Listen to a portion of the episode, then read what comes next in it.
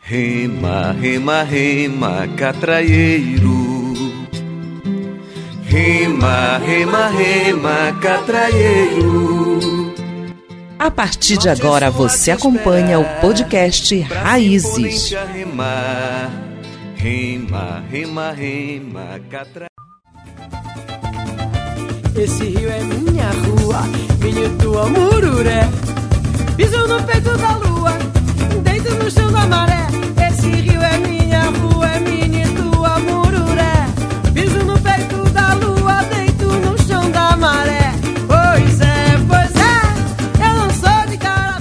Esse rio é minha, é sua e é nossa rua. E é no ritmo do norte que estamos chegando por aqui para fortalecer nossas raízes de conhecimento e informação. Eu sou Alan Rios e convido você a embarcar comigo na nossa canoa da diversidade cultural e que está cheia de aventuras pela Amazônia. Aproveite e já chame todas e todos para escutar mais um episódio do podcast Raízes que vai começar. Pois é,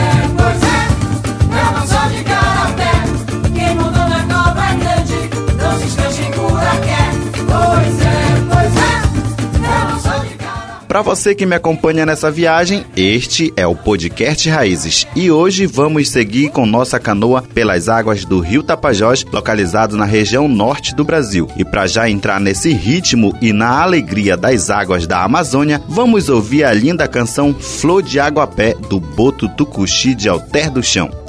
Tapajós dos moleques brincar de pira e de mergulhar. Das lavadeiras negras que se juntavam pra conversar. Lindas meninas moças que catam flores de água a pé. Que reclamam do ponto porque vira rapaz bonito e engana a mulher. Tua lua é mais acesa e de madrugada te enche de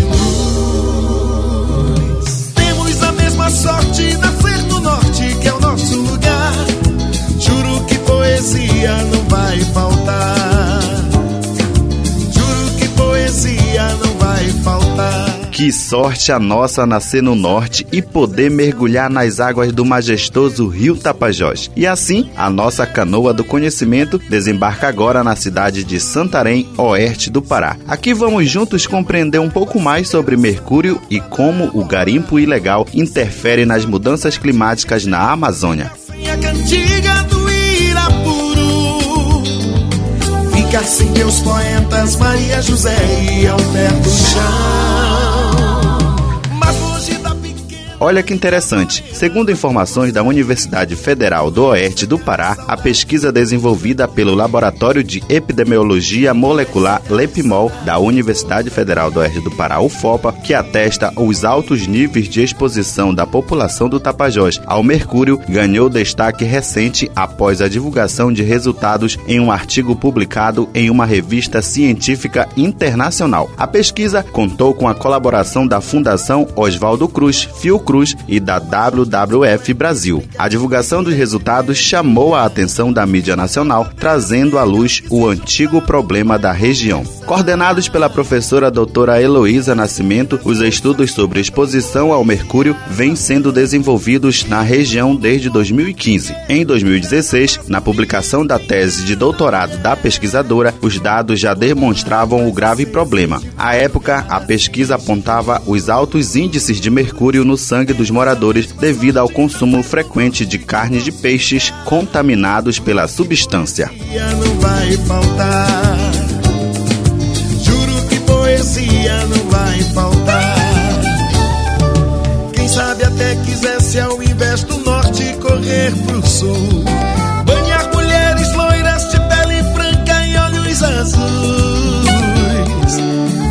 Sem a mãe d'água, sem ter a santa pra namorar. Sem o isoca pra te reger. Ficar sem a cantiga do Irapuru. Ficar sem teus poetas Maria José e Alberto Chão. Mas longe da pequena Índia morena da cor do açaí, tu ias secar de saudade do povo daqui. Secar de saudade do povo.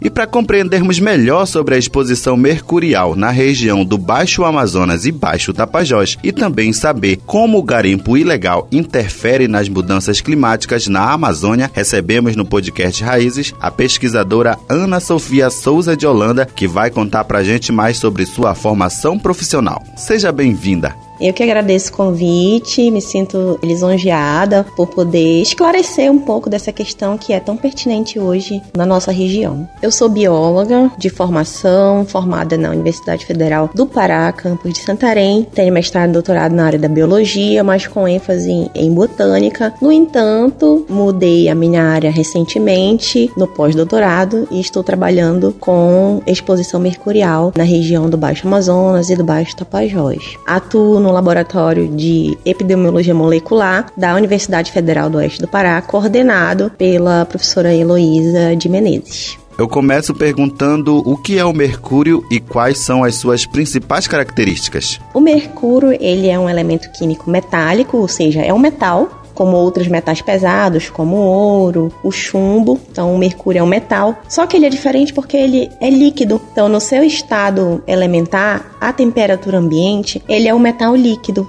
E ele é considerado um metal pesado. Metal pesado por quê? Porque ele tem alto peso molecular e massa específica. Então, ele é considerado um metal pesado. As características dele, o mercúrio, ele pode ocorrer em diversas formas químicas e físicas. Então, ele pode ocorrer na forma inorgânica e também na forma orgânica. Ele pode ocorrer na forma de vapor, na forma particulada. Então, ele tem várias características dependendo do ambiente em que ele esteja ali ocorrendo. Agora fale pra gente as principais fontes de emissão do mercúrio no meio ambiente. O mercúrio, como qualquer outro metal pesado, ele é um elemento químico que ocorre naturalmente na crosta terrestre e ali na natureza. Só que ele está ali incrustado nas rochas, no solo. Existem fontes de emissões naturais e fontes de emissão de mercúrio antrópicas. Entre as fontes naturais estão atividade vulcânica, incêndios, fontes antrópicas de emissão de mercúrio estão desmatamento, então você desmata, você tira a cobertura vegetal, a gente libera mercúrio em forma de vapor para o ambiente. A gente tem outra forma, né, a principal que é na nossa região, é a mineração, mineração de ouro, principalmente associada ao garimpo artesanal de pequena escala. Eles utilizam o mercúrio nesse processo de extração do ouro e aí esse mercúrio ele é liberado para o meio ambiente. A pessoa vai ali realizar queima desse mercúrio para agregar o ouro. Esse mercúrio é volatilizado e vai para a atmosfera. Qual a dinâmica do mercúrio na Amazônia? O mercúrio tem várias formas químicas e várias formas físicas e ele se comporta de diferentes formas dependendo do compartimento ambiental que ele esteja. Quando ele é liberado na forma de vapor, ele sobe para a atmosfera, ele é liberado na sua forma elementar e se transforma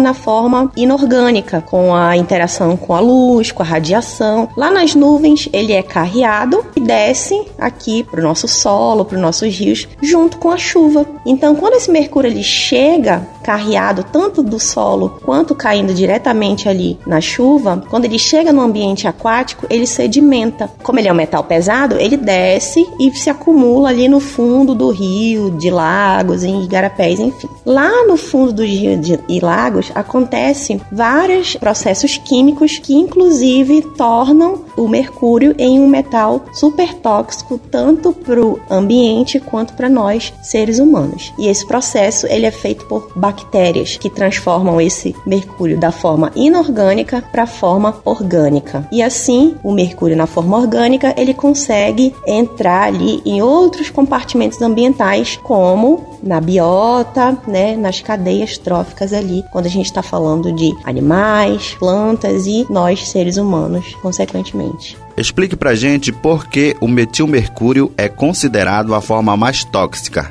O metilmercúrio, como eu falei anteriormente da dinâmica, ele é uma forma orgânica que foi adicionado um grupo metil nesse mercúrio inorgânico e se transformou em metilmercúrio. Então esse processo a gente chama de metilação. A metilação é feita por bactérias metanogênicas. Essa característica de um composto inorgânico se transformar em um composto orgânico facilita que esse composto ele entre nas nossas células. Por quê? O composto orgânico do metilmercúrio, ele é lipofílico. Lipossolúvel, ou seja, ele se dissolve em gordura, em lipídio. E as nossas células animais, principalmente, como que essa célula é compartimentada? Por uma membrana. Então a gente tem uma membrana que delimita a célula e essa membrana é formada por lipídio. Então quando o mercúrio, que é metilmercúrio, que é lipossolúvel, entra em contato com as nossas células, o que acontece? Ele consegue ultrapassar facilmente essas células e aí tem uma enorme mobilidade no nosso corpo. Então, o alvo principal do metilmercúrio é o sistema nervoso central. Então, ele consegue ultrapassar as barreiras do nosso corpo, tanto a barreira hematocefálica, que é a barreira que ele consegue atingir o sistema nervoso central, quanto a barreira placentária, ou seja, ele consegue passar da mãe para o feto, para o bebê ali em desenvolvimento bioacumulação e biomagnificação. Explique sobre cada uma delas. Outra característica do metilmercúrio, além de ser considerada a forma mais tóxica do mercúrio, ele tem a capacidade de bioacumular e biomagnificar. O que é a bioacumulação? A bioacumulação é o acúmulo desse metal no mesmo nível trófico, ou seja, numa mesma espécie. Vamos supor, o peixe se alimentou ali de um microorganismo, de um microcrustáceo que está com mercúrio no seu corpo. Ao longo do tempo, esse peixe que se alimenta desse, desse microcrustáceo, ele vai crescer. Então, com o aumento da idade desse peixe, com o passar do tempo, esse mercúrio ele vai se acumulando no organismo desse indivíduo, dessa espécie. A biomagnificação já seria o acúmulo desse metal em diferentes níveis tróficos. Como que eu posso explicar isso? Eu tenho lá aquele peixe que se alimentou ali de um camarãozinho que tem o um mercúrio no seu corpo. Então, esse peixe, essa espécie de peixe pequena, ela é consumida por uma espécie maior e uma espécie diferente, ou seja, níveis tróficos diferentes. Aí vem o pirarucu que come um peixe menorzinho que já tem mercúrio no seu corpo. Então, o pirarucu, o mercúrio vai passar daquela aquela outra espécie e vai se acumular no pirarucu. Então, isso são níveis tróficos diferentes, ou seja, ele vai passando além da cadeia alimentar. Não só na mesma espécie, como no exemplo de bioacumulação, que é ao longo do tempo na mesma espécie. A biomagnificação é em níveis tróficos diferentes, ou seja, em espécies diferentes. Na Amazônia, por que falar exposição mercurial e não contaminação? Na Amazônia, a gente tem duas características diferentes da exposição mercurial. A gente tem aquelas pessoas que ficam mais próximas das áreas de garimpo, estão ali expostas de uma forma mais aguda, e a gente tem as áreas que estão mais distantes do garimpo, mas que estão expostas também de uma forma crônica, ou seja, de uma forma ao longo do tempo com níveis mais baixos de mercúrio. Na nossa região, né, no Baixo Tapajós e no Baixo Amazonas, a gente fala que as pessoas estão expostas ao mercúrio porque a gente ainda não conseguiu associar uma doença a essa exposição. A gente não pode dizer que as pessoas estão doentes porque estão expostas ao mercúrio de forma geral. A gente sabe que tem alguns casos específicos, então a gente está fazendo pesquisa. O laboratório começou com essas pesquisas de mercúrio. A gente tem alguns sintomas que podem ser agravados de algumas doenças que já existem nessas pessoas que podem ser agravados pela exposição mercurial. Então a gente tem que tomar muito cuidado quando a gente fala de contaminação. A gente fala contaminação porque a gente não, não tem uma doença associada a essa exposição. Quando a gente conseguir confirmar que realmente existe uma doença associada a essa exposição, aí a gente pode afirmar que as pessoas estão contaminar. Mas por enquanto a gente fala de exposição. As pessoas estão expostas ao mercúrio. Por que, que elas estão expostas? Porque nem todo mundo está exposto, tá? Vamos, vamos esclarecer aqui que nem todas as pessoas estão expostas, porque isso depende de N fatores, inclusive de variação de indivíduo para indivíduo. O que se considera exposição mercurial? É aquela quantidade que foi estabelecida ali pela Organização Mundial de Saúde de 10 microlitros por litro de sangue. Então, se você tiver de 10 para cima, você pode ser considerado exposto. Se você tem de 10 para baixo, você não é considerado exposto. Mas, mais uma vez repetindo, não necessariamente a exposição indica que você está doente, porque depende de vários outros fatores.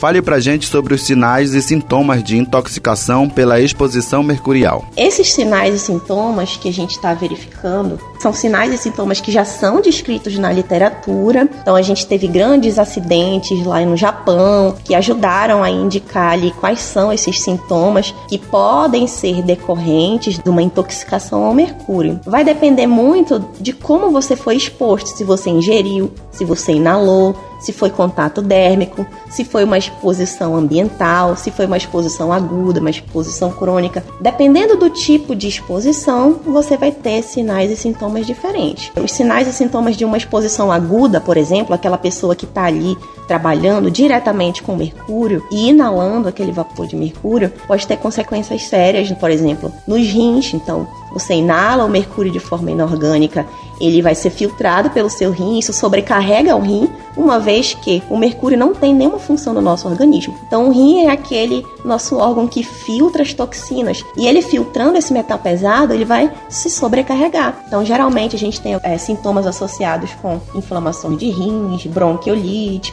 pneumonia, é, associada a essa inalação do mercúrio inorgânico. Já o mercúrio orgânico, a gente tem descrito na literatura alguns sintomas como irritabilidade, é, distúrbios do sono. Em países como China e Japão, a gente tem sintomas associados ao desenvolvimento infantil, atraso no desenvolvimento infantil. Então, esses sintomas que a gente está tentando buscar aqui na região para ver se a gente encontra, é a gente está engatinhando ainda nas pesquisas, mas realmente sim, esses, esses, sintomas principais vai depender muito do tipo de exposição. Então é uma sintomatologia muito heterogênea. Então a gente tem que ter um certo cuidado, né, em, se tentar associar uma doença que já existe à exposição mercurial. Então tem que ser feita uma investigação muito profunda para tentar descartar que aquela doença que aquela pessoa exposta, aqueles sintomas que ela está apresentando são realmente por conta da exposição mercurial. Então a gente está caminhando aí para esse tipo de análise. Obrigado, Ana Sofia, por compartilhar todas essas informações com a gente. As barragens se apossando das águas de correnteza, com a força da incoerência, destruindo a natureza, a paisagem transformada pela grande inundação. O rio Tapajós que chora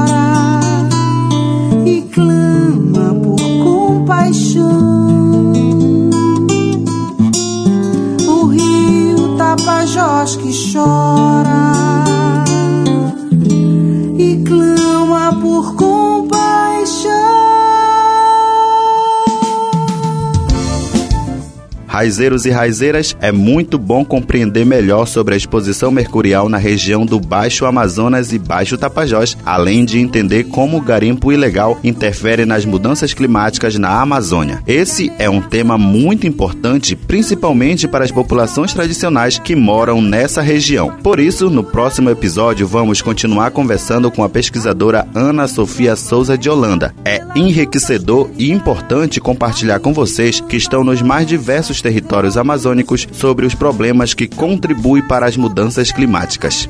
Tratores madeireiros, hostilidade velada de algozes garimpeiros, a tragédia que ameaça o tapajós caudaloso, povo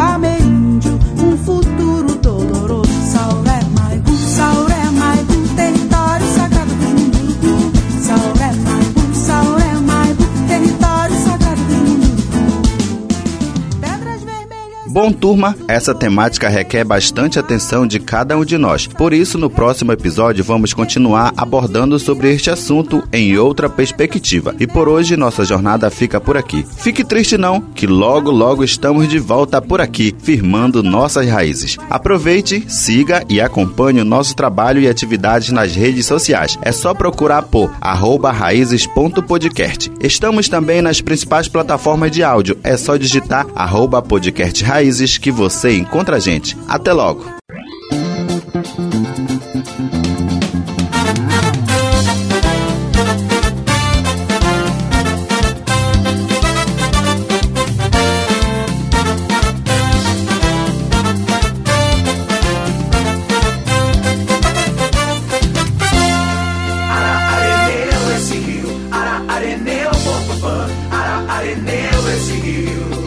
Leva meu povo pra lá e pra cá. Ara, areneu esse rio, ara, areneu, Portupã, ara, areneu esse rio, que leva meu povo pra lá e pra cá. Vou viajar por esses rios, Teles, Pires, Tapajós, Jurueiras e trombetas que encantam todos nós. O Amazonas, Realeza, desaguam pelo Pará, vão fazendo a pororoca do encontro com o mar. ara, areneu esse rio, ara, areneu, Portupã, ara, areneu esse rio, que leva meu povo pra lá e pra cá. ara, areneu esse rio, ara, areneu, Portupã, ara, areneu esse rio, que leva meu povo pra lá e pra cá. Todos os povos da floresta reunidos pra lutar. A barragem mata o rio, mata todo o habitat. Esse rio é ministrada, meu mistério e liberdade. É o rio que traz a vida pra nossa comunidade. Arenê, arenê, ara, areneu esse rio, ara, areneu, Portupã, ara, areneu esse rio, que leva meu povo pra lá e pra cá. ara, areneu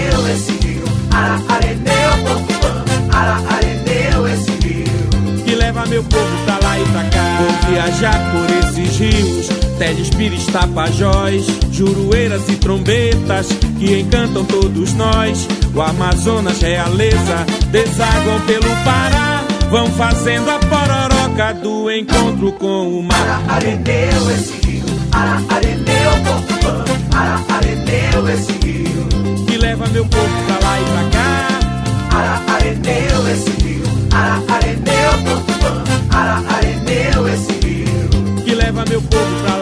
Todos os povos da floresta reunidos pra lutar. A barragem mata o rio, mata todo o habitat. Esse rio é ministrada, meu mistério e liberdade. É o rio que traz a vida pra nossa comunidade. Arenê, arenê, ara, areneu esse rio, ara, areneu, Portupã, ara, areneu esse rio, que leva meu povo pra lá e pra cá.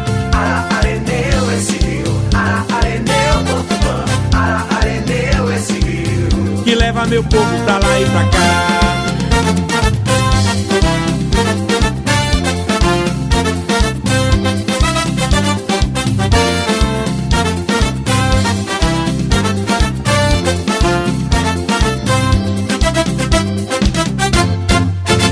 Podcast Raízes, uma produção do Movimento pela Soberania Popular na Mineração, MAM Baixo Tapajós Amazonas, grupo membro da Coalizão Nós, projeto apoiado pelo programa Vozes pela Ação Climática Justa, numa parceria com WWF Brasil.